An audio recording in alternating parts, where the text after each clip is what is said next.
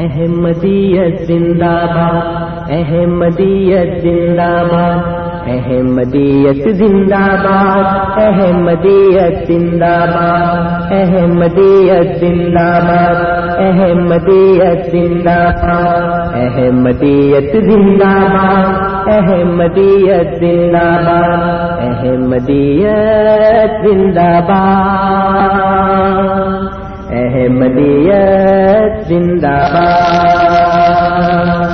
احمدیت زندہ باد۔ احمدیت زندہ باد۔ احمدیت زندہ باد۔ احمدیت زندہ باد۔ آج چراغ ہر گھر میں ہے۔ آج خوشی ہر دل میں ہے۔ نئی صدی میں ہم داخل ہیں۔ شکر خدا کا ہر دل میں ہے۔ احمدیت زندہ باد۔ احمدیت زندہ باد۔ پر ہم اسلام کا ہر دم دنیا میں لہرائیں گے۔ کاٹے چاہے لاکھ قدم بڑھاتے جائیں گے۔ احمدیت زندہ أعوذ بالله من الشيطان الرجيم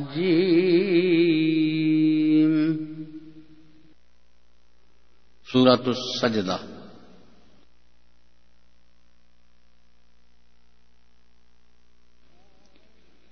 بسم الله الرحمن الرحيم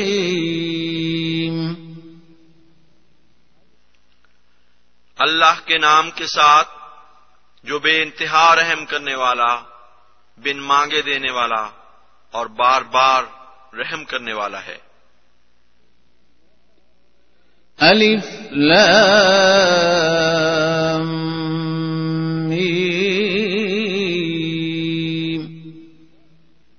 ان اللہ عالم میں اللہ سب سے زیادہ جاننے والا ہوں۔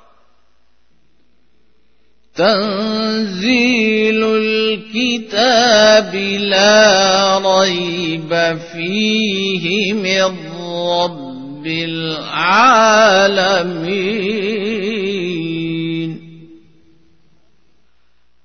کامل کتاب کا اتارا جانا اس میں کوئی شک نہیں کہ تمام جہانوں کے رب کی طرف سے ہے۔ أم يقولون افتراه بل هو الحق من ربك لتنذر قوما ما أتاهم من نذير من قبلك لعلهم لعلهم يهتدون۔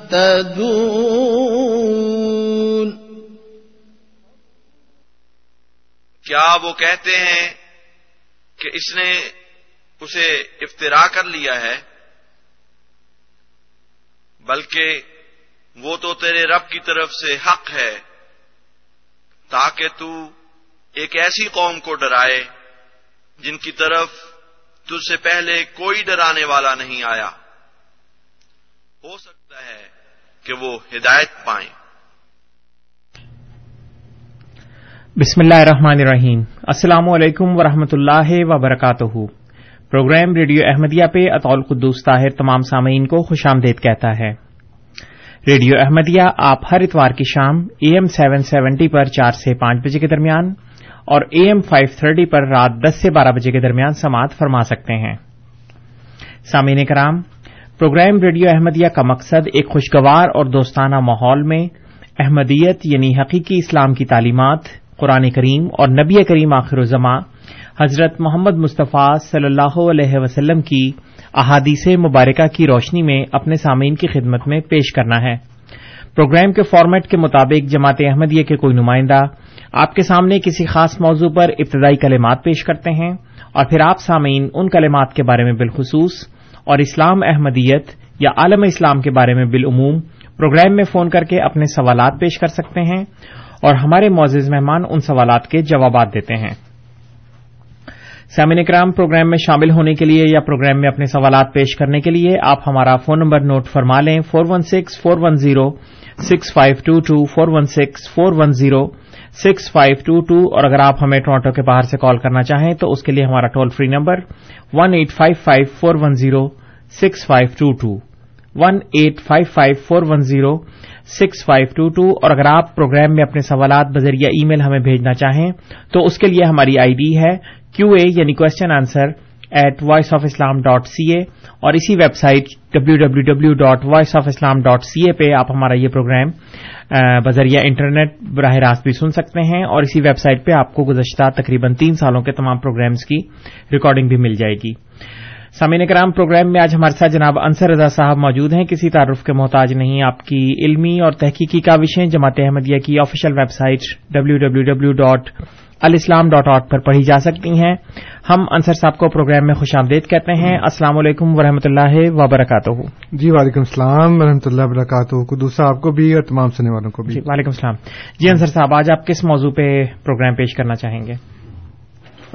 میں نے کچھ نکات اکٹھے کیے ہیں جی۔ تو ہیں تو زیادہ لیکن میں آج چند منتخب کر کے لایا ہوں۔ اور وہ نکات براہ راست سیدنا حضرت مسیح معود علیہ السلاط والسلام کی صداقت کے ساتھ تعلق رکھتے ہیں۔ لیکن اس طرح کے مختلف نکات ہیں جس کو ادبی زبان میں ہم شزرات کہتے ہیں۔ جی۔ شزرا اصل میں تو موتی کو کہتے ہیں۔ اور شزرات کے آپ چند موتی چن کے لے آئیں۔ تو چھوٹے چھوٹے جو نکات ہوتے ہیں، ان کو ہم شزرات کہتے ہیں۔ اور یہ آج میں آپ کے سامنے رکھ رہا ہوں۔ اور یہ ان میں سے تمام جو ہیں، وہ کسی نہ کسی ایسے اعتراض کے ساتھ وابستہ ہیں جو مسیح معود علیہ السلاط والسلام پر کیا جاتا ہے۔ اور یہ علماء کی باتیں ہیں جو میں نے چنی ہیں آج۔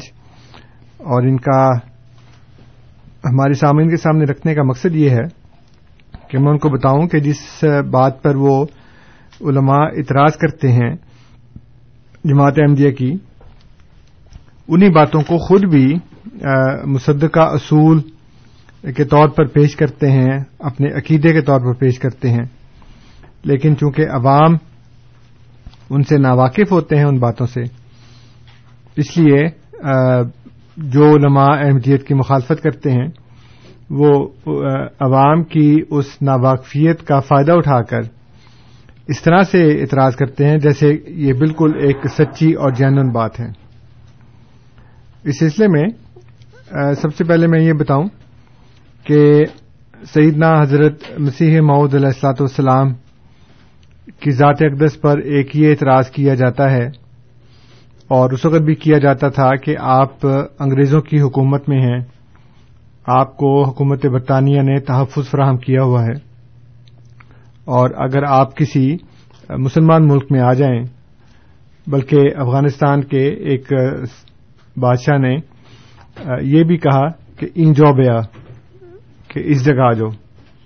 تو مقصد یہی تھا کہ اگر وہ یہاں پہ آئیں تو پھر ہم ان کو پکڑ کر سزائے موت دے دیں۔ اور اس طرح سے ان کے خیال میں یہ جو سارا معاملہ ہے، یہ ختم ہو سکتا تھا۔ اور اسی بنا کے اوپر حضور حج بھی نہیں کرنے گئے۔ اس لیے یہ اعتراض کیا جاتا ہے کہ جی وہ آج بھی ہمارے مخالفین جو ہیں، وہ یہی کہتے ہیں کہ مرزا صاحب اگر کسی مسلمان ملک میں ہوتے تو ہم ان کے ساتھ یہ کرتے، وہ کرتے۔ اور اب جبکہ مسلمانوں کی آزاد اور خود مختار حکومتیں بن گئی ہیں جی۔ تو اس میں وہ وہی کر رہے ہیں جو ان کی حسرتیں تھیں اس وقت۔ اب آپ دیکھ لیں کہ سب سے پہلے ففٹی تھری میں جماعت کے خلاف مظاہرے ہوئے پھر سیونٹی فور میں ہوئے پھر ایٹی فور میں آرڈیننس لگا دیا گیا۔ تو شروع میں ہی جماعت نے ان تمام لوگوں کو متنوع کر دیا تھا کہ آج آپ یہ ہمارے ساتھ کر رہے ہیں کل آپ کی باری ہے۔ اس وقت کے جو مسیحی حضرات تھے، وہ مسلمانوں کے ساتھ مل کر یہ کہتے تھے کہ ان کو، ایم جی ڈیوں کو مارو، ان کو کافر قرار دو، کیونکہ یہ ہمارے خداون یسو مسیح کی توہین کرتے ہیں۔ تو انہوں نے کہا کہ اور تو کوئی راستہ نہیں ہے، تو مسلمان اس وقت کر رہے ہیں، تو ان کے ساتھ مل کے ہم بھی زور لگا لیں۔ اس وقت مجھے یاد ہے، میں چھوٹا ہی تھا ابھی۔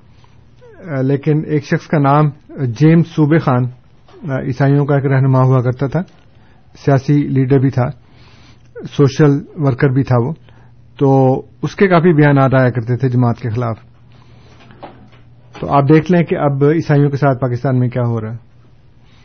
ان کے گھر جلائے جا رہے ہیں، ان کے چرچز گرائے جا رہے ہیں، اور ان کو ذاتی مفاد کی خاطر توہین رسالت اور توہین قرآن کے مقدمات میں پھنسا کر سزائیں دی جا رہی ہیں، حتیٰ کہ گیارہ سالہ بچی بھی، جس کا ذہنی توازن بھی درست نہیں ہے، اس کو ایسے معاملے میں امپلیکیٹ کر کے اصل میں بچی کا قصور نہیں ہے، لیکن اس کے ذریعے مسیح برادری کو یہ پیغام دیا جا رہا ہے کہ دیکھو ہم تمہیں چین سے زندہ نہیں رہنے دیں گے۔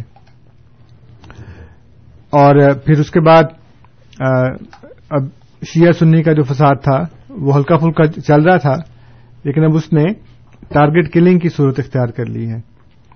اور اب اگلی باری جو ہے وہ سنیوں کے آپس کے فرقوں کی ہے کہ ابھی تک تو وہ ایک دوسرے کو کبھی کبھی مارتے ہیں، جلوس نکلتا ہے، اس کے اوپر فائرنگ کرتے ہیں۔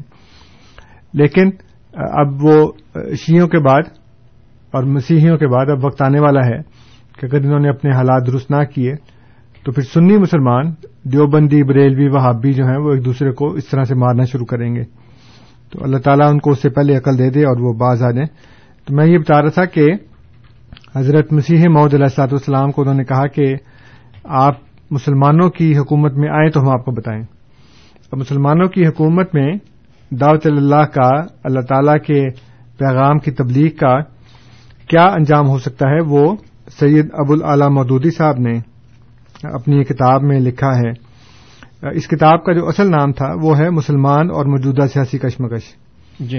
اور یہ آپ دیکھ سکتے ہیں صاحب کی یہ میرے سامنے موجود ہے اس کے ریلیونٹ صفات۔ اور اب اس کو انہوں نے تحریکی آزادی ہند اور مسلمان کے نام سے شائع کیا ہے۔ اور یہ اس کا حصہ دوم ہے۔ اور اس کے سرورک پہ لکھا ہے کہ تحریکی آزادی ہند اور مسلمان حصہ دوم جو مسلمان اور موجودہ سیاسی کشمکش حصہ سوم اور اضافوں پر مشتمل ہے اسے ظاہر ہے کہ سید ابو العلی مودودی صاحب نے تحریر کیا۔ اسلامک پبلیکیشنز پرائیویٹ لمیٹڈ تیرہ ای شاہ عالم مارکیٹ لاہور پاکستان سے اس کو شائع کیا گیا دو تا نو مئی انیس سو تہتر پھر اکتوبر نائنٹین ایٹی نائن پھر دس جنوری نائنٹین نائنٹی سکس۔ میرے پاس جو ہے وہ یہ نائنٹین نائنٹی سکس والا ہے جو اس کی شاعت ہے۔ جی۔ اس میں وہ کہتے ہیں کہ ان کا یہ خیال بالکل غلط ہے اور یہ صفحہ ہے ون فورٹی ون میں نے بتایا نہیں سوری حصہ دوم صفحہ ایک سو اکتالیس. اس میں لکھا ہوا ہے کہ ان کا یہ خیال بالکل غلط ہے کہ مسلم اکثریت کے صوبوں میں حاکمیت جمہور کے اصول پر خود مختار حکومت کا قیام، آخرکار حاکمیت رب العالمین کے قیام میں مددگار ہو سکتا ہے۔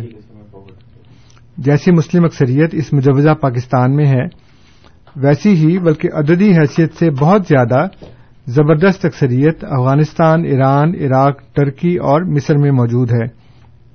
اور وہاں اس کو وہ پاکستان حاصل ہے جس کا یہاں مطالبہ کیا جا رہا ہے۔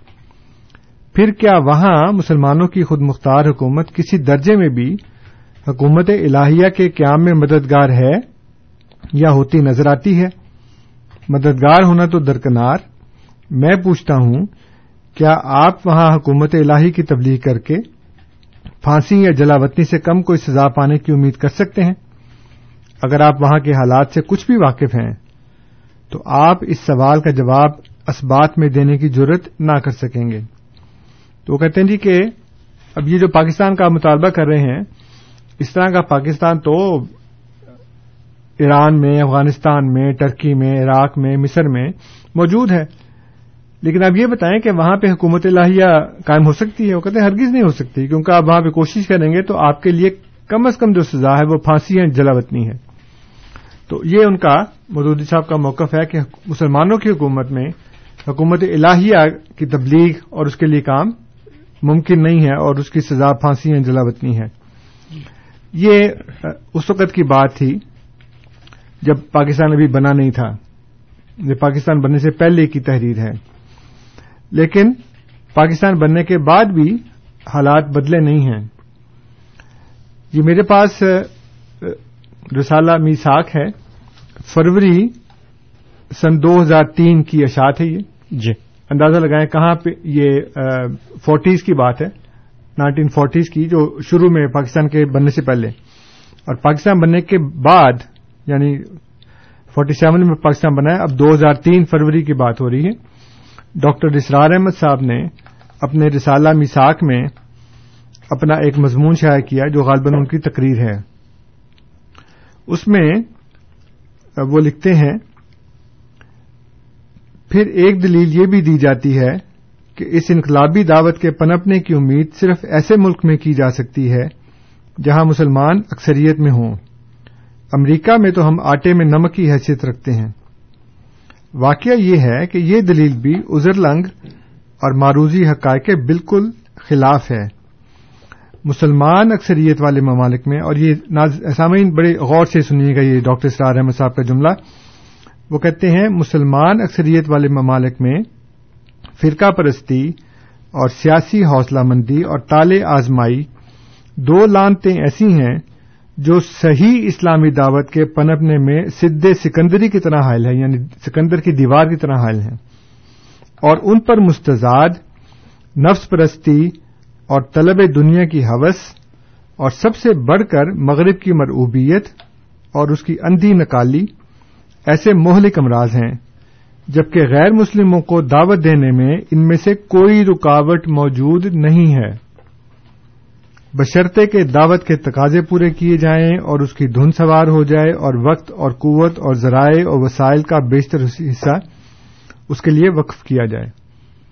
اب اندازہ لگائیں کہ وہ یہ کہہ رہے ہیں کہ غیر مسلموں کو دعوت دینے میں ہمارے پاس ان میں سے کوئی رکاوٹ موجود نہیں ہے۔ جی۔ چاہے ہم آٹے میں نمک کی برابر کیوں نہ ہو امریکہ کے اندر یہ امریکہ میں تقریر ہو رہی۔ تو وہ کہتے ہیں کہ جو مسلمان ملک ہیں اس میں تو فرقہ پرستی ہے، سیاسی حوصلہ مندی ہے تال آزمائی ہے۔ اور یہ دو لانت ایسی ہیں جو اسلامی دعوت کے راستے میں سکندر کی دیوار کی طرح، سدھے سکندری کی طرح حائل ہیں۔ اور پھر یہ کہ نفس پرستی اور طلب دنیا کی حوث، مغرب کی مروبیت اور اس کی اندھی نکالی، یہ ایسے ایسے مہلک امراض وہاں پہ موجود ہیں۔ تو اگر یہ باتیں آپ کے علماء اس وقت بھی کہہ رہے تھے جب ابھی پاکستان نہیں بنا تھا، تو کہہ سکتے ہیں، نہیں جی وہ تو مودودی صاحب کا خیال ہوگا پاکستان بن گیا ایک دفعہ تو پھر تو بالکل سب اچھے کی رپورٹ ہوگی اور راوی چین ہی چین لکھے گا اور آپ دیکھیے گا ایک دفعہ پاکستان بن جائے پھر دیکھیں کیا ہوتا ہے۔ اور پاکستان بننے کے آٹھ دس سال بعد نہیں پندرہ بیس سال کے بعد نہیں بلکہ دو ہزار تین میں جبکہ پاکستان کو بنے میرا خیال ہے کوئی ساٹھ سال کے قریب تو ہو گیا ہوگا اس وقت تک۔ سینتالیس اور تین پچاس اور اس کے بعد پھر ہاں تقریباً پچپن سال۔ جی۔ تو پچپن سال کے بعد یعنی پانچ ساڑھے پانچ دہائیاں گزرنے کے بعد ایک عالم دین یہ کہہ رہا ہے کہ مسلمانوں کے ملکوں میں تبلیغ اسلام ناممکن ہے جبکہ غیر مسلموں میں ایسی کوئی رکاوٹ موجود نہیں ہے جو کہ مسلمان ملکوں میں جو ساری موجود ہیں۔ اس کے بعد ہم سے یہ کہا جاتا ہے کہ جی آپ مسلمانوں کو مسلمان نہیں سمجھتے۔ میرے پاس یہ جو چند حوالے ہیں، اس میں سے دو تین جو ہیں وہ مدودی صاحب کی اسی کتاب سے ہیں۔ وہی تحریک آزادی، ہند اور مسلمان، حصہ دوم جو مسلمان اور موجودہ سیاسی کشمکش، حصہ سوم اور اضافوں پر مشتمل ہے۔ اس کی اشاعت میں نے آپ کو بتائی ہے۔ اس کے صفحہ نمبر ایک سو تہتر پر لکھتے ہیں۔ اور یہ میرے پاس اصل حوالے موجود ہیں۔ میں کہیں سے پڑھ کے نہیں بیان کر رہا کہ کسی نے بتا دیا ہو اور میں نے اس کو بیان کر دیا ہو۔ مودودی صاحب لکھتے ہیں صفحہ ایک سو تہتر پر کہ یہاں جس قوم کا نام مسلمان ہے، وہ ہر قسم کے رتب و یابس لوگوں سے بھری ہوئی ہے۔ کریکٹر کے اعتبار سے جتنے ٹائپ کافر قوموں میں پائے جاتے ہیں، اتنے ہی اس قوم میں بھی موجود ہیں۔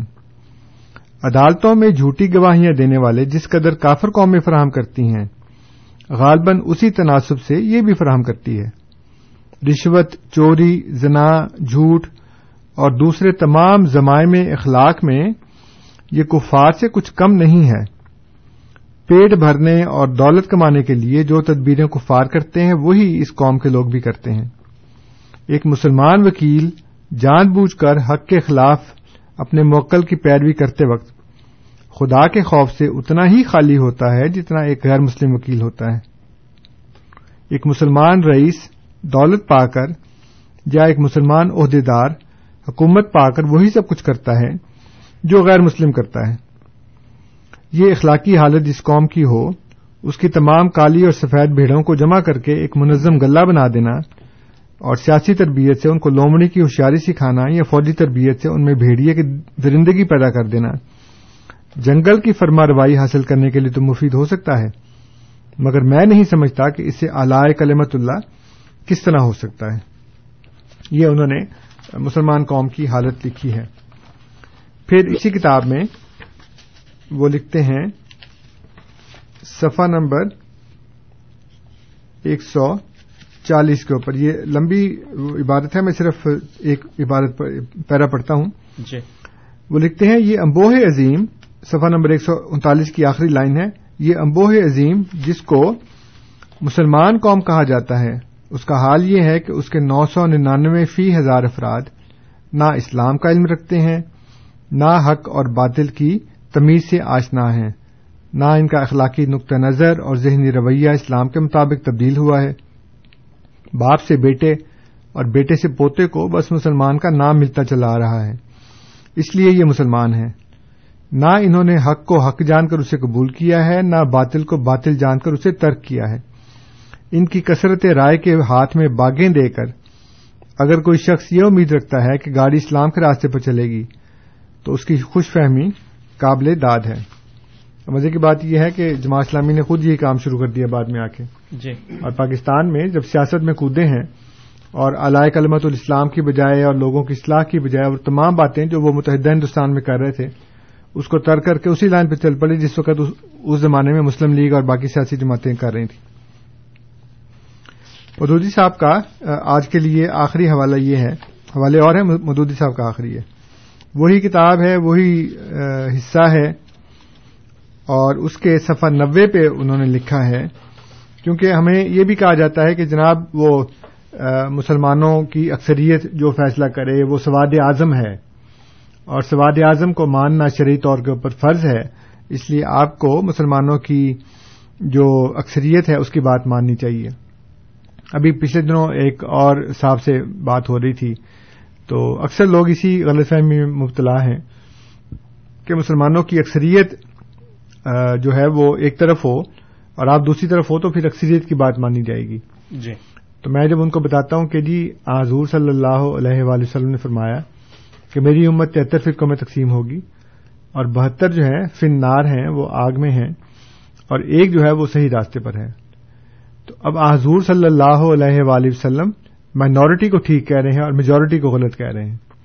لیکن حیرت انگیز بات ہے کہ ہمارے غیر احمدی دوست حضور صلی اللہ علیہ وآلہ وسلم کے پیروکار ہونے کا دعویٰ بھی کرتے ہیں اور ان کی بات سے بالکل الٹ بات منگوانے پر اصرار کرتے ہیں۔ مصر ہیں کہ نہیں میجورٹی ٹھیک ہے۔ تو میں ان سے پوچھتا ہوں کہ اللہ کے رسول نے جس کو آپ بھی اللہ کا رسول مانتے ہیں، وہ کہتے ہیں مائنورٹی ٹھیک ہوگی میجورٹی غلط ہے۔ آپ کہتے ہیں نہیں میجورٹی ٹھیک ہے مائنورٹی غلط ہے۔ تو اب بتائیں کس کی بات مانیں؟ آپ کی بات مانیں یا اللہ کے رسول کی بات مانیں؟ بہرحال، یہ سواد اعظم کے حساب سے مدودی صاحب لکھتے ہیں سفر نمبر ہے نوے۔ وہی کتاب ہے تحریک آزادی ہند اور مسلمان حصہ دوم، جو مسلمان اور موجودہ سیاسی کشمکش، حصہ سوم اور اضافوں پر مشتمل ہے۔ مصنف ہیں سعید ابو مودودی صاحب، ناشر ہیں اسلامک پبلیکیشنز پرائیویٹ لمیٹڈ، تیرہ ای شاہ عالم مارکیٹ لاہور۔ اور میرے پاس اس وقت اس کی جنوری انیس سو چھیانوے کی جو اشاعت ہے، اس میں سے سفر نوے پہ میں پڑھ رہا ہوں کہ بعض لوگ اس دھوکے میں مبتلا ہیں کہ مسلمانوں کی اکثریت کا نام سواد اعظم ہے۔ اور نبی صلی اللہ علیہ وآلہ وسلم نے تاکید فرمائی ہے کہ سواد اعظم کا ساتھ دو، لہذا مسلمانوں کی اکثریت جس سیاسی پارٹی کی حامی اور جس قیادت کی متبع ہے، اس کے ساتھ رہنا ضروری ہے۔ لیکن یہ شاد نبوی کی سراسر غلط تعبیر ہے۔ نبی صلی اللہ علیہ وسلم نے جس سواد اعظم کے ساتھ رہنے کا حکم دیا ہے، اس سے مراد دراصل ان مسلمانوں کی اکثریت ہے جن کے اندر اسلامی شعور موجود ہو، جو حق اور باطل کی تمیز رکھتے ہوں، اور جن کو اسلام کی روح اور اس کے بنیادی اصولوں سے کم از کم اتنی واقفیت ضرور ہو کہ اسلام اور غیر اسلام میں فرق کر سکتے ہوں۔ ایسے مسلمانوں کی اکثریت کبھی باطل پر مجتمع نہیں ہو سکتی۔ اور اگر وہ کبھی کسی غلط فہمی میں مبتلا ہو بھی جائے تو اس پر زیادہ دیر تک جمی نہیں رہ سکتی۔ اسی بنا پر حضور صلی اللہ علیہ وسلم نے سواد اعظم کا ساتھ دینے کی تاکید فرمائی۔ مگر جو لوگ ان ضروری صفات سے آری ہوں اور جن میں کھڑے اور کھوٹے کی بالکل ابتدائی پرکھ بھی نہ ہو، ان کے ہلڑ کا نام ہرگز سواد اعظم نہیں ہے۔ اور نہ ان کی جماعت اسلامی مفہوم کے اعتبار سے جماعت ہے، نہ ان کی عمارت اسلامی اصطلاح کی روح سے عمارت ہے، نہ ان کی اس عمارت کو کسی حیثیت سے بھی سما اطاعت کا حق پہنچتا ہے۔ محض لفظ مسلمان سے دھوکہ کھا کر جو لوگ جاہلیت کی پیروی کرنے والوں کی تنظیم کو تنظیم سمجھتے ہیں۔ اور یہ سمجھتے ہیں کہ اس نوعیت کی کوئی تنظیم خالص اسلامی نقطۂ نظر سے مفید ثابت ہوگی ان کی کند ذہنی ماتم کی مستحق ہے۔ ترجمان القرآن جنوری انیس سو چالیس۔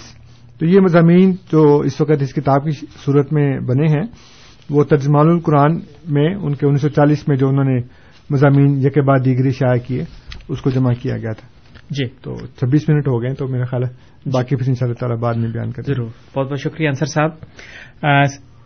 سامع کرام آپ program radio Ahmadiyya A M seven seventy پر سماعت فرما رہے ہیں۔ آپ کی خدمت میں یہ پروگرام ہر اتوار کی شام چار سے پانچ بجے کے درمیان اور اے ایم فائیو تھرٹی پر رات دس سے بارہ کے درمیان پیش کیا جاتا ہے۔ پروگرام میں آج ہمارے ساتھ جناب انصر رضا صاحب موجود ہیں اور انہوں نے پروگرام کے آغاز میں ابتدائی کلمات مکمل کر لیے ہیں۔ اب ہمارے اسٹوڈیوز کی تمام ٹیلی فون لائنز اوپن ہیں۔ آپ ہمیں phone number four one six, four one zero six, five two two پہ کال کر سکتے ہیں۔ آپ کی خدمت میں ہمارے اسٹوڈیوز کا فون نمبر ایک مرتبہ پھر four one six, four one zero six, five two two. اور اگر آپ ہمیں ٹورانٹو کے باہر سے کال کرنا چاہیں تو اس کے لیے ہمارا نمبر ہے one eight five five, four one zero six, five two two.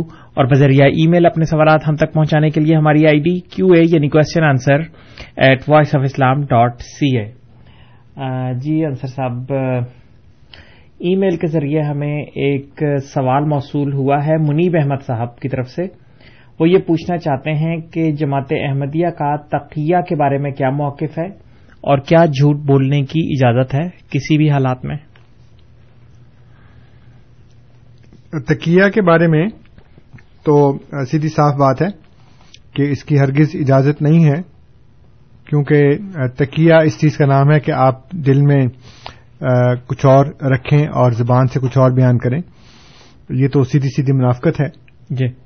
لیکن بعض استثنائی حالتوں میں جہاں انسان کو اپنی جان کا شدید خوف ہو اس میں اس قدر اجازت دی گئی ہے کہ انسان جو ہے وہ اپنی جان بچانے کی خاطر بشرطے کہ اس کے دل میں ایمان ہو وہ اس وقت چند لمحے کے لیے اگر کوئی کفریہ کلمہ کہہ دے تو اس کو اجازت ہے، لیکن اس بات کو بھی پسند نہیں کیا گیا۔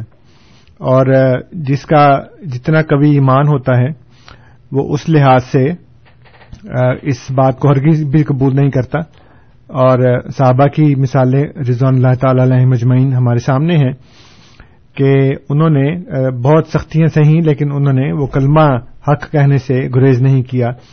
حضرت بلال رضی اللہ تعالیٰ عنہ کو انہوں نے اتنی تکلیفیں دیں، اتنی مصیبتیں ان کے اوپر آئیں، لیکن وہ آہد آہد کہتے رہے۔ اور بھی دوسرے صحابہ تھے حضرت خبیب رضی اللہ تعالیٰ عنہ کو پکڑ کے لے گئے تو انہوں نے کہا کہ تم پسند کرتے کہ تمہاری جگہ پہ یہاں محمد ہوتے صلی اللہ علیہ وسلم۔ تو انہوں نے فرمایا کہ، میں تو یہ بھی پسند نہیں کرتا کہ میری جگہ ان کے پاؤں میں کانٹا بھی چپ جائے۔ تو یہ جو ایمان کا اعلی درجہ ہے، اس میں جو خدا کے نیک بندے ہیں، جو صاحب ایمان ہیں، وہ ہرگز بھی ایسی بات قبول نہیں کرتے کہ ان کے منہ سے استرار میں ہی یا مجبوری کے عالم میں ہی کوئی کلمہ کفریہ نکل جائے۔ ہاں عام لوگوں کے لیے اس میں مسلحتن اس بات کی اجازت ہے، لیکن جیسے میں نے کیا کہ وہ بھی ایک ناپسندیدہ بات ہے چہ جائے کہ ہم بڑے بڑے صحابہ اور اہل بیت کے متعلق یہ ایمان رکھیں۔ کہ وہ اس طرح کی بات کر سکتے ہیں۔ تو اسی لحاظ سے جھوٹ بولنا کسی بھی صورت میں جائز نہیں ہے۔ چاہے وہ کرنے کی جی صلاح کرانے کے لیے جھوٹ بول دو یا ایسی بات کے لیے ایک دفعہ نبی کریم صلی اللہ علیہ وسلم نے فرمایا ایک دم سے بیٹھ کے فرمایا کہ اللہ و قول الزور، اللہ و قول الزور، اللہ و قول الزور۔ زور زور سے۔ تو صحابہ کہتے ہیں کہ ہم خواہش کر رہے تھے کہ بس اب حضور بس کر دیں۔ تو یعنی قول الزور کا مطلب ہے جھوٹی بات۔ جی۔ تو جھوٹ کو تو اتنا سخت ناپسند فرمایا کہ اس کے بارے میں بڑے جوش کے ساتھ یہ بات کی ہے۔ تو یہ تو دیوبندیوں کا مسلک ہے کہ جھوٹ بول لیں۔ اسلام میں ایسی کوئی بات نہیں۔ جی بہت بہت شکریہ انصر صاحب۔ سر دست ہمارے پاس اس وقت کوئی کالر نہیں ہے اور کوئی ای میل بھی نہیں ہے۔ اگر آپ اپنے جو حوالہ جات ہیں مزید بیان کرنا چاہیں۔ ایک جو کہا جاتا ہے کہ جی مرزا صاحب یعنی کہ حضرت مسیح محدود علیہ السلاط والسلام جو ہیں وہ لاہور میں فوت ہوئے اور اس کے بعد ان کی میت مبارک کو قادیان لے جایا گیا اور پھر وہاں جا کر ان کی تدفین ہوئی۔ تو کہا جاتا ہے جی کہ نبی تو جہاں فوت ہوتا ہے وہیں دفن ہوتا ہے۔ جی۔ اس کے بارے میں یہ میرے پاس کتاب ہے تذکرت الحبیب یہ نشر الطیب فی ذکر النبی الحبیب کا ایک آسان نسخہ ہے اور اس کتاب کے مصنف ہیں مولانا اشرف علی تھانوی صاحب۔ جی۔ تو اس کو انہوں نے ذرا آسان کر کے پیش کیا ہے۔ اور اس میں انہوں نے لکھا ہے صفحہ نمبر ہے جی دو سو تریسٹھ۔ اور اس میں وہ لکھتے ہیں اس کا عنوان ہے آپ صلی اللہ علیہ وآلہ وسلم کا دفن ہونا۔ پھر دفن میں کلام ہوا تو حضرت ابو بکر رضی اللہ عنہ نے فرمایا، میں نے رسول اللہ صلی اللہ علیہ وسلم سے سنا ہے کہ اللہ تعالی انبیاء کی روح اسی جگہ قبض کرتے ہیں جہاں انبیاء دفن ہونا پسند کرتے ہیں۔ آپ صلی اللہ علیہ وسلم کو اس جگہ دفن کرو جہاں آپ صلی اللہ علیہ وسلم کا بستر تھا۔ ترمزی اس سے یہ لازم نہیں آتا کہ ہر نبی کا مدفن ان کی وفات کی جگہ ہی ہو۔ بلکہ صرف وفات کی جگہ میں دفن کی جگہ پسندیدہ ہونا ثابت ہوتا ہے۔ جی۔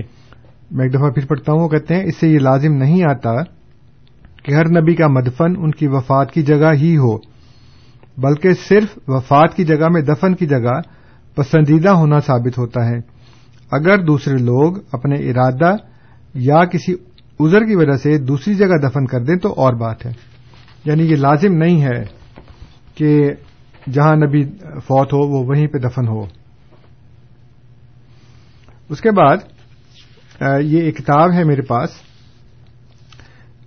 فیصلہ ہفت مسئلہ کی وضاحت۔ اور اس میں میں یہ بتا دوں کہ جو دیوبندی اور بریلوی ہیں، ان دونوں کے ایک متفقہ بزرگ ہیں، جن کو یہ دونوں مانتے ہیں۔ اور ان کا نام ہے حضرت حاجی امداد اللہ مکی مہاجن مکی۔ یہ ہندوستان میں ہی تھے پھر ہندوستان سے ہجرت کر کے یہ مکہ تشریف لے گئے اور وہیں رہتے تھے۔ اس کے بعد حضرت شاہ اسماعیل شہید رحمت اللہ علیہ کی ایک کتاب تقویز الایمان اور اس کے بعد پھر اس میں جو باتیں لکھی تھیں اس کی بنیاد کے اوپر اہل سنت میں کچھ اختلافات ہو گئے۔ اور دیوبندی اور بریلوی فرقہ وہاں سے وجود میں آیا جی۔ کہ ان باتوں کو قاسم نانوتی صاحب نے اور دوسرے لوگوں نے اپنا لیا لیکن جو دوسرے علماء تھے ان کو وہ بات پسند نہیں آئی۔ تو ان دونوں میں جو اختلافی مسائل تھے ان کو پھر حاجی امداد اللہ صاحب کی خدمت میں پیش کیا گیا۔ تو انہوں نے فیصلہ ہفت مسئلہ کے نام سے ایک کتاب لکھی۔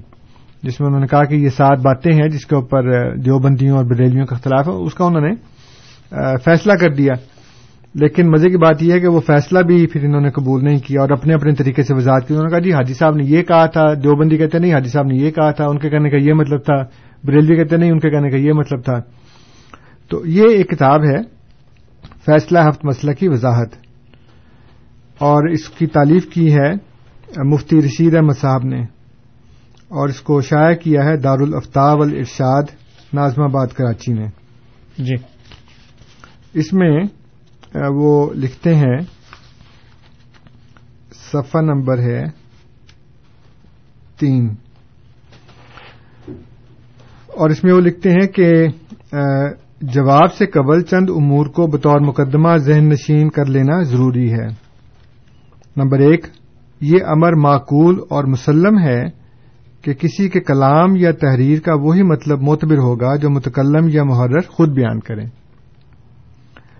اب ہوتا یہ ہے کہ حضرت مسیح محدود علیہ السلاۃ والسلام کی بہت سی ایسی عبارات ہیں، آپ کی تحریرات ہیں، جس کو غیر احمدی علماء اپنے طور پر انٹرپریٹ کرتے ہیں۔ کہتے ہیں جس کا یہ مطلب ہے، حالانکہ انہوں نے خود اس کی وضاحت کی ہوئی ہے۔ مثلا ایک بات انہوں نے یہ کی پیشگوئی ہے کہ ہم مکہ میں منیں گے یا مدینہ میں۔ اب اس کی وضاحت خود انہوں نے کر دی ہے آگے۔ لیکن غیر احمدی علماء جو ہیں وہ وضاحت کو چھوڑ دیتے ہیں اور کہتے ہیں دیکھو جی مرزا صاحب نے تو کہا تھا مکہ میں مریں گے یا مدینہ میں نہ مکہ میں مرے نہ مدینہ میں مرے بلکہ لاہور میں فوت ہوئے قادیان میں دفن ہو گئے۔ تو یہ پیشگوئی تو غلط ہو گئی۔ لیکن یہ نہیں بتاتے کہ خود انہوں نے اپنے کلام کی کیا تعویل کی ہے۔ جی۔ خود انہوں نے اپنی بات کی کیا وضاحت کی ہے جو خدا نے ان کو بتائی ہے اس کی وضاحت کیا کی ہے انہوں نے۔ لیکن یہاں پہ وہ لکھ رہے ہیں کہ یہ امر معقول اور مسلم ہے کہ کسی کے کلام یا تحریر کا وہی مطلب معتبر ہوگا جو متکلم یعنی کہ کلام کرنے والا یا محرر تحریر کرنے والا، تحریر لکھنے والا خود بیان کریں۔ پھر آگے وہ لکھتے ہیں، متکلم یا محرر نے یعنی کہنے والے نے یا لکھنے والے نے خود کوئی وضاحت نہیں کی تو اس کے کلام یا تحریر کا مفہوم وہ لیا جائے گا جو اس کے خواص و مقربین بیان کریں۔ کیونکہ اغیار کی بنسبت احباب و اقارب مراد متکلم سے زیادہ واقف ہوتے ہیں۔ تو اب اگر انہوں نے متکلم نے بات کرنے والے نے، کلام کرنے والے نے یا تحریر لکھنے والے نے خود اگر وضاحت نہیں کی، تو پھر اس کی کون سی وضاحت مانی جائے گی؟ جو اس کے احباب ہیں، جو اس کے مقربین ہیں، جو اس کے خلفاء ہیں، جو اس کے قریب لوگ ہیں۔ کیونکہ وہ کہتے ہیں اغیار کی بنسبت احباب و اقارب مراد متکلم سے زیادہ واقف ہوتے ہیں۔ لیکن آپ نے تو اس کا بھی چانس نہیں دیا ہمیں۔ جب ہم حضرت مسیح محدود السلاط والسلام کی کلام کی وہ وضاحت کرتے ہیں، جو خود ان کے مریدین جو ہیں، جو خود ان کے خلفاء جو ہیں، جو خود ان کے اصحاب جو ہیں، جو خود ان کے ماننے والے علماء ہیں، وہ جب اس کی وضاحت کرتے ہیں، پھر آپ اس کو بھی ماننے سے انکار کر دیتے ہیں۔ اپنے لیے اور رسول ہے اور ہمارے لیے اور رسول ہے۔ اپنے لیے تو یہ کہ جی یا تو وہ خود وضاحت کرے اور وہی مانی جائے گی۔ اور اگر وہ خود وضاحت نہیں کرتا تو پھر اس کے احباب، اس کے مریدین، اس کے خلفاء جو ہیں، وہ جو وضاحت کریں گے، وہ بات مانی جائے گی۔ اس کے بعد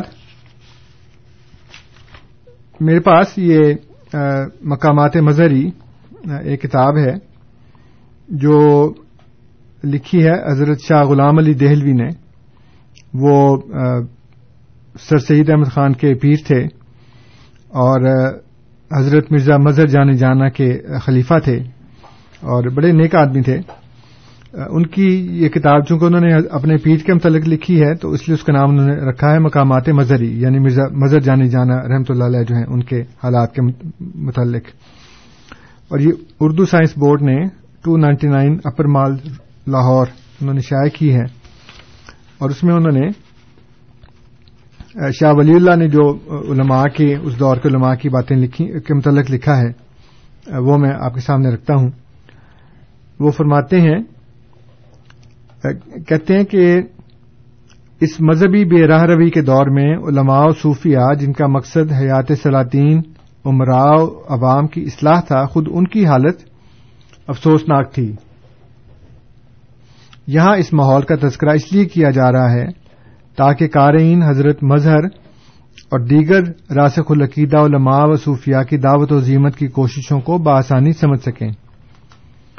حضرت مظہر کے معاصر اور اس عہد کے سب سے بڑے عالم، حضرت شاہ ولی اللہ نے علماء، فقہا اور وائزوں کو خطاب کر کے جس طرح انہیں خواب غفلت سے بیدار کرنے کی کوشش کی ہے، اس سے اس دور کے علماء کی افسوسناک حالت کا اندازہ لگایا جا سکتا ہے۔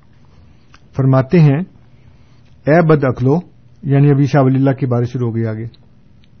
کہتے ہیں، اے بد اکلو جنہوں نے اپنا نام علماء رکھ چھوڑا ہے، تم یونانیوں کے علوم میں ڈوبے ہوئے ہو، اور صرف و نہ و معانی میں غرق ہو، اور سمجھتے ہو کہ یہی علم ہے۔ یاد رکھو، علم یا تو قرآن کی کسی آیت محکم کا نام ہے، یا سنت ثابتہ قائمہ کا۔ لیکن ان دنوں جن چیزوں میں تم الجھے ہوئے ہو اور جس میں سر کھپا رہے ہو، اس کو آخرت کے علم سے کیا واسطہ؟ یہ دنیا کے علوم ہیں۔ علم کا پڑھنا تو اسی لیے واجب ہے کہ اس کو سیکھ کر مسلمانوں کی بستیوں میں اسلامی شاعر کو رواج دو۔ لیکن تم نے دینی شعر اور اس کے احکام کو تو پھیلایا نہیں۔ تم نے اپنے حالات سے عام مسلمانوں کو یہ باور کرا دیا ہے کہ علماء کی بڑی کثرت ہو چکی ہے۔ حالانکہ ابھی کتنے بڑے بڑے علاقے ہیں جو علماء سے خالی ہیں۔ اور جہاں علماء پائے جاتے ہیں، وہاں بھی دینی شعر کو غلبہ حاصل نہیں ہے۔ تم لوگوں کو جعلی اور گھڑی ہوئی حدیثوں کا واس سناتے ہو۔ اللہ کی مخلوق پر تم نے زندگی تنگ کر دی ہے۔ حالانکہ تم تو اس لیے پیدا کیے گئے تھے کہ لوگوں کو آسانی وہاں پہنچاؤ گے۔ شاہ ولی اللہ کے اس خطاب سے اس دور کی مذہبی فضا اور علماء کی زندگی واضح طور پر سامنے آ جاتی ہے۔ کہ کس طرح علماء اپنے منصب کی حقیقت کو فراموش کر کے یونانی علوم کی ترویج اور صرف و نحاب میں مستغرق تھے۔ شاہ صاحب اس عہد کے فقہا کے بارے میں فرماتے ہیں، اس زمانے میں فقی اس شخص کا نام ہے جو باتونی ہو، زور زور سے ایک جبڑے کو دوسرے جبڑے پر پٹکتا ہو، جو فقہا کے اقوال کبھی ہوں یا ضعیف، سب کو یاد کر کے، بغیر اس امتیاز کے کہ ان میں سے کس میں قوت ہے، کس میں نہیں ہے۔ وہ اپنے جبڑوں کے زور سے چلتا کرتا ہے۔ فکہ جو پہلے عوام کے مطلوب تھے، اب یہی عوام کے طالب ہو گئے۔ اور سلاطین اور بادشاہوں سے الگ رہنے کی وجہ سے جو معزز شمار کی جاتے تھے، اب بادشاہوں کے آستانوں پر جھک کر ذلیل و خوار ہو رہے ہیں۔ اگر احبار یہود کی حالت دیکھنا چاہو، تو آج کل کے علماء کو دیکھ لو۔ اور اگر عیسائیوں کا نقشہ دیکھنا چاہتے ہو آج کل کے مشاہد کے سامنے بیٹھ کر کھینچ لو۔ تو یہ حالت اس وقت بھی تھی، اور اگر آج ہم دیکھیں تو آج بھی اس سے مختلف نہیں ہے، بلکہ اس سے کہیں زیادہ ہی ہے۔ جی۔ بہت بہت شکریہ انصر صاحب۔ سامعین کرام، آپ program radio Ahmadiyya A M seven seventy پر سماعت فرما رہے ہیں۔ آپ کی خدمت میں یہ پروگرام ہر اتوار کی شام چار سے پانچ بجے کے درمیان، اور اے ایم فائیو تھرٹی پر رات دس سے بارہ بجے کے درمیان پیش کیا جاتا ہے۔ پروگرام میں آج ہمارے ساتھ جناب انصر رضا صاحب موجود ہیں۔ اور اس وقت ٹیلی فون کالز کا سلسلہ شروع ہو رہا ہے۔ ہمایوں صاحب ہمارے ساتھ موجود ہیں ان کا سوال لیں گے۔ ہمایوں صاحب السلام علیکم۔ ہلو جی وعلیکم السلام۔ جی سر۔ آج آپ نے وہ جھوٹ کے متعلق کسی نے پوچھا تھا کو کیسے ہیں؟ تو ایک چیز میں نے یہ بھی ذرا پوچھنا چاہتا ہوں کہ ہوتا ہے نا جیبت یا چگلی ہوتی ہے جیبت ہے۔ جی۔ وہ ایک وہ ہوتی ہے اور ایک چگلی وہ ہوتی ہے جو کہ سچی بات ہو، کسی کی پیٹ پیچھے بتائی جائے، وہ بھی گناہ ہے۔ تو ایک ہے جو کہ کہتے ہیں تہمت ہے۔ تہمت بہت ہی بری چیز ہے، بلکہ یہ کہتے ہیں کہ تہمت لگانے والے پہ آپ کو زیادہ اللہ کی لانت ہے۔ تو اس کے متعلق ہے، میں ذرا پہلے بھی کافی دیر پہلے ایک ہوا تھا کوشچن میں آپ سے یہ صرف پوچھنا چاہتا ہوں کہ بندے کا کریکٹر ہوتا ہے۔ اگر کوئی عام آدمی یا کوئی عالم ہے، کسی کے متعلق غلط قسم کی تومت لگا دے یا یہ کہہ دے جی جو میرے ساتھی نہیں ہیں، جو میرے ساتھیوں کے مخالف ہیں، وہ اس طرح بہت ہی گندے اور غلیظ قسم کے ہیں۔ مردوں اور عورتوں کے متعلق جی۔ تو جو اس طرح کی تومت لگائے آیا اس کا کیا ہے؟ آیا اس کی میرا خیال ہے کہتے ہیں کہ وہ گواہی بھی منظور نہیں ہوتی۔ ہے جی؟ تو اور چیز ہے جو اس طرح کی تومت لگائے اس کے اوپر اللہ کی لانت بھی ہوگی۔ تو یہ جو ہے نا یہ پلیز اس کے جی متعلق ہم اس ٹاپک پہ انصر صاحب سے پوچھیں گے تہمت کے ٹاپک پہ لیکن پہلے ہم مبرور صاحب کی بھی کال لیں گے۔ مبرور صاحب السلام علیکم۔ السلام علیکم قدو صاحب کیا حال ہے آپ کے؟ جی بالکل ٹھیک ٹھاک۔ السلام علیکم انصر صاحب. جی وعلیکم السلام ورحمۃ اللہ۔ آپ کو اچھے پروگرام کی بہت بہت مبارک ہو۔ جی تھینک یو شکریہ۔ اور دوسرا یہ ہے کہ یو کے جلسہ سالانہ کی بہت بہت مبارک ہو جو اگلے ہفتے شروع ہو رہا ہے ماشاء اللہ جی دعا کریں اچھا ہو جائے۔ اللہ تعالیٰ اچھا ہی رہے گا۔ جی۔ اور ایک چھوٹی سی بات یہ کہ کل سما اور تھوڑا سا ٹائم لے رہا ہوں میں آپ کا۔ سما اور دنیا ٹی وی پہ الطاف رحمان صاحب الطاف صاحب فرما رہے تھے لندن سے کہ اگر پاکستان کو بچانا ہے تو سارے اکٹھے باؤں میں بائیں ڈال لیں اور ایک فارمیٹ تیار کریں۔ اس کے بارے میں کیا خیال ہے آپ؟ جی بہت بہت شکریہ مبرور صاحب۔ انصر صاحب، پہلے ہمایوں صاحب کا سوال کہ تہمت لگانے والے کے بارے میں اسلام کے کیا؟ جی جو بھی انہوں نے باتیں کی ہیں وہ بالکل درست ہیں۔ حضور صلی اللہ علیہ وسلم سے پوچھا گیا کہ جی وہ جب آپ نے فرمایا کہ غیبت نہیں کرنی، تو اپنے بھائی کے متعلق پیٹ پیچھے بات نہیں کرنی، تو انہوں نے کہا جی لیکن اگر اس کے اندر بات موجود ہو تو پھر۔ تو وہ کہنے لگے کہ وہی تو غیبت ہے۔ اور اگر اس میں وہ بات موجود نہیں ہے، تو پھر تو یہ تو بہتان ہو گیا۔ اس لیے جس میں کوئی بات بری پائی جائے اس کا اس کا اس کے پیٹ پیچھے ذکر کرنا یہ غیبت ہے۔ اور اگر نہ ہو تو وہ تو بہتان ہے، جو سے بھی بڑا گناہ ہے۔ اس لیے تہمت یا بہتان جو بھی ہے، وہ انہوں نے بالکل درست فرمایا کہ یہ بالکل غلط بات ہے، ایسا نہیں کرنا چاہیے۔ اللہ تعالیٰ نے اس کو اپنے مردہ بھائی کا گوشت کھانے کے برابر قرار دیا ہے۔ اب میرا خیال ہے، اگر میں اس خیال میں غلط ہوں تو مجھے معاف کیجیے گا، کیونکہ اس نوعیت کا پہلے بھی کسی نے سوال کیا ہے ہمایوں صاحب نے کیا ہے یا کسی اور نے کیا ہے آئی ڈونٹ نو لیکن ان کا سوال یہ تھا کہ آپ علماء کے بارے میں اس طرح کی باتیں کرتے ہیں تو یہ غیبت کے زمرے میں آ جاتا ہے اور یہ بہتان کے زمرے میں آ جاتا ہے اگر ان میں یہ باتیں نہ ہوں۔ تو سب سے پہلی بات تو یہ ہے کہ اس کے لیے آپ کو قرآن کریم کھول کر دیکھنا چاہیے، جس میں اللہ تعالی علماء کے جو دو گروہ ہیں، ان کے بارے میں بات کرتا ہے۔ اور ایک گروہ کے بارے میں اللہ تعالیٰ یہ فرماتا ہے کہ علماء جو ہیں، انما یکش اللہ من باد ہی العلماء۔ کہ اللہ تعالیٰ سے جو صحیح معنوں میں ڈرنے والے لوگ ہیں، وہ علماء ہی ہیں یعنی جو صاحب علم لوگ ہیں وہ۔ لیکن پھر علماء کے بارے میں یہ فرمایا کہ تم لوگوں کو تو نیکی کی نصیحت کرتے ہو، اپنے آپ کو بھول جاتے ہو۔ اور پھر یہ فرمایا یہودیوں کے علماء کے متعلق کہ وہ گدوں کی طرح ہیں جن کے اوپر کتابیں رکھی ہوئی ہیں، لیکن ان کو پتہ نہیں کہ اس کے اندر کیا ہے۔ تو اب اللہ تعالی علماء کے متعلق بات کرتا ہے اور اپنے سب سے عظیم الشان نبی صلی اللہ علیہ وسلم پر نازر فرماتا ہے، وہ اس کو لکھواتے ہیں، پھر لوگوں کو بیان کرتے ہیں۔ تو اگر ہمارا علماء کے متعلق بات کرنا آپ کو غیبت اور بہتان کے زمرے میں نظر آتا ہے تو پھر اس کے متعلق آپ کا کیا خیال ہے؟ جو قرآن میں اس طرح بیان کیا گیا، پھر حدیث میں یہ بیان کیا گیا کہ اس میں بھی علماء کے دو گروہ بتائے گئے۔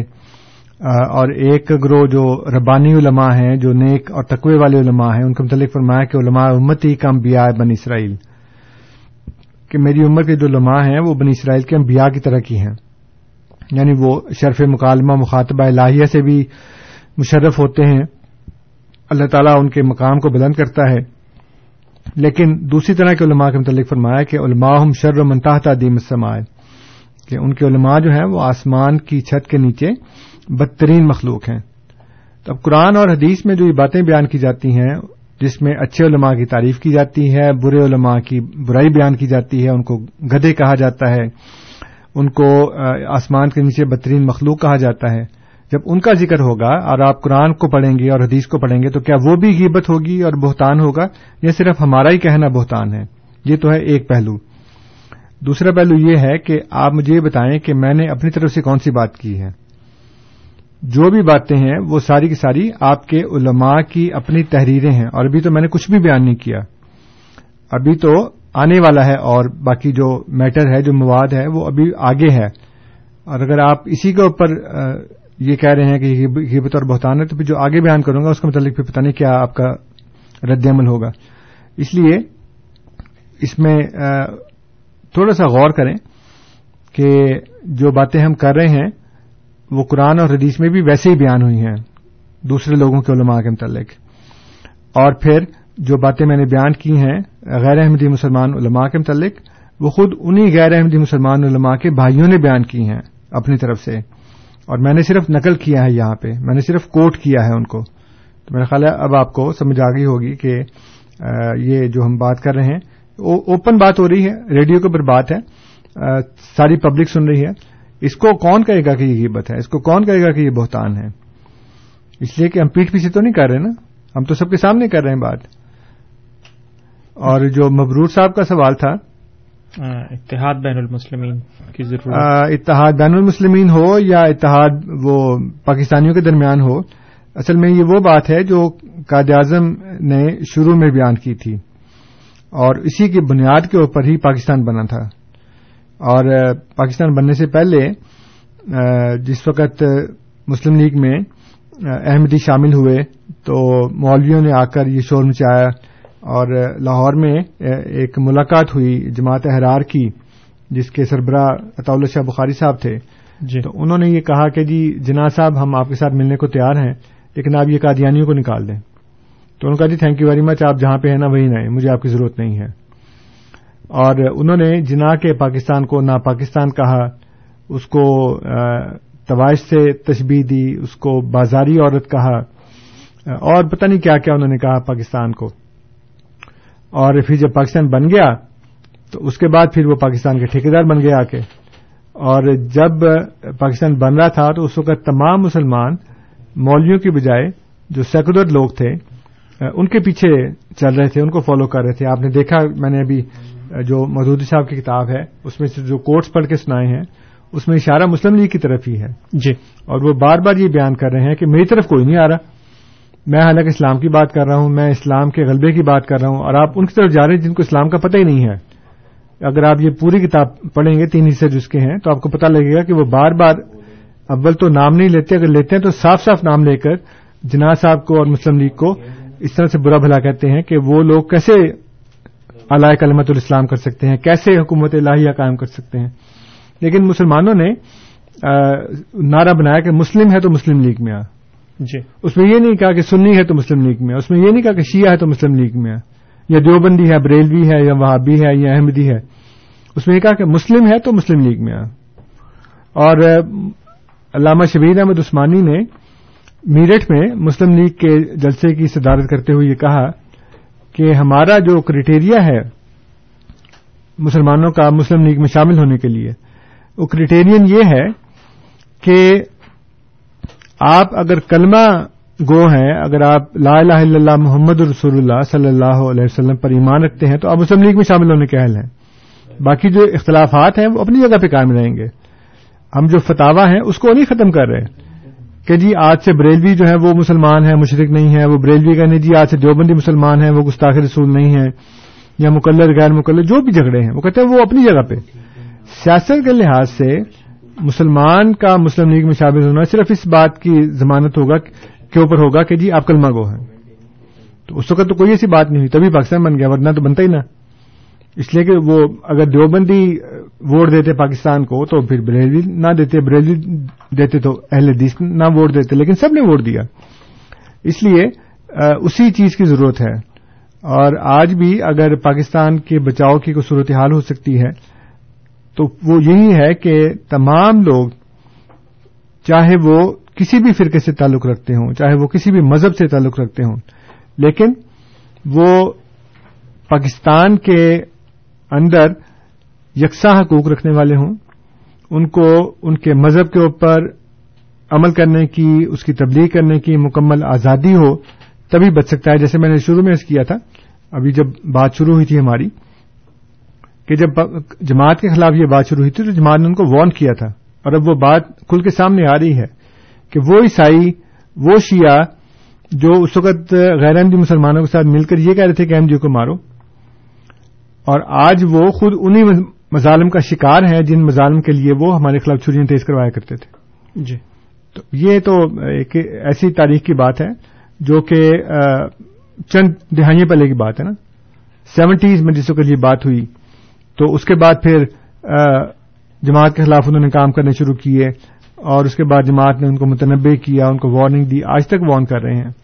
اور ابھی بھی ہم یہ کہہ رہے ہیں کہ اگرچہ اس وقت حالات بہت خراب ہو چکے ہیں، بہت بگڑ چکے ہیں اور ان کا سدھرنا ایک کار دارد ہے، لیکن پھر بھی ابھی بھی یہ صورتحال ہے کہ اگر آپ ملائیت سے جان چھڑوا لیں اگر آپ اس انتہا پسند طبقے سے جان چھڑوا لیں تو آپ کی بچت کی کچھ صورتحال پیدا ہو سکتی ہے، پاکستان کے لوگوں کی نجات کی کچھ صورتحال پیدا ہو سکتی ہے۔ دیکھیں، غربت الگ بات ہے، لیکن جو ایک ملک کے باشندوں کے اندر افطراک اور اختلاف اس حد تک پیدا کر دینا کہ وہ ایک دوسرے کے خون کے پیاسے ہو جائیں، ٹارگٹ کلنگ کر کے لوگوں کو شناختی کارڈ دے کر ان کو مارنا شروع کر دیں۔ اور صوبائیت کا اتنا ہو کہ بلوچستان میں پنجابیوں کو مارنا شروع کر دیا جائے۔ اور شیوں کو ان کے کارڈ دے کر مارنا شروع کر دیا جائے عیسائیوں کو اتنا تنگ کیا جائے تو پھر یہ صورتحال کہاں جا کے رکے گی؟ آئی ڈونٹ نو جی بہت بہت شکریہ انصر صاحب آج کی آخری کال لیں گے۔ ہمایوں صاحب ہمارے ساتھ موجود ہیں۔ ہمایوں صاحب السلام علیکم۔ ہیلو جی وعلیکم السلام۔ جی جی بڑی مہربانی آپ نے وہ جواب دیا اور ان کا نام بھی لیا تعالیٰ بخاری صاحب کا بھی۔ تو میرا جو کوشچن تھا نا تھوڑا سا آپ اس میں میرا لے کنفیوز ہو گئے۔ وہ پہلے جو کیپشن ہوا تھا نا، وہ اس طرح ہوا تھا کہ جس طرح اللہ بخاری صاحب کا نام ہے نا، انہوں نے کہا اس طرح کہ وہ گلیب اور جو ہے، تو وہ یہی تھا کہ مرزا صاحب کے متعلق ہے کہ انہوں نے بھی کہا تھا کہ جو نان احمدی ہیں اس طرح کی عورتیں ہیں۔ تو یہ ہوا تھا کہ انہوں نے ایک صاحب نے یہاں جواب دیا جو انہوں نے نہیں کہا تھا یہ جھوٹ ہے۔ ہاں اگر کوئی اپنے آپ کو سمجھنا چاہے تو اس میں ہمارا کوئی قصور نہیں۔ تو ایسا جواب دے کے انہوں نے جو ہے نا، مرزا صاحب کی بھی توہین کی اور پھر اپنے جتنے بھی احمدی بہن بھائی ہے نا، ان کی بھی۔ تو یہی میں کہہ رہا ہوں تو کہا، اگر کوئی بھی مرزا صاحب نے نہیں نہ کہا، بالکل ٹھیک آپ کہہ رہے ہیں۔ تو یہ کہہ دے، جو بندہ کہے، وہ مردود ہے، لاؤن ہے اور اس پہ لانت اور اس کی گواہی منظور نہیں۔ کیونکہ ان لوگوں نے اس صاحب نے جو جواب دیا تھا نا وہ یہ نہیں اور یہ اگر کوئی یہ کہہ دے کہ کوئی اپنی عورتوں کو یہ اس طرح سمجھے تو وہ سب سے بڑا لانتی ہے۔ جی جی ٹھیک ہے۔ جی بہت بہت شکریہ ہمایوں صاحب جی انصر ہمارے پاس اب ایک منٹ رہ گیا ہے اور میں صرف یہ کروں گا کہ یہ باتیں مرزا صاحب نے لکھی ضرور ہیں۔ لیکن آپ کو میں تفصیل میں سمجھا نہیں سکتا میرے پاس ٹائم بہت کم ہے کہ یہ باتیں قرآن میں بھی ہیں۔ اور قرآن میں بھی ان کو حرام زیادہ تک کہا گیا ہے۔ زنیم کہا گیا ہے، جس کا مطلب ہوتا ہے زنا کی پیداوار، حرام زیادہ۔ ان کے علماء کو گدے کہا گیا ہے۔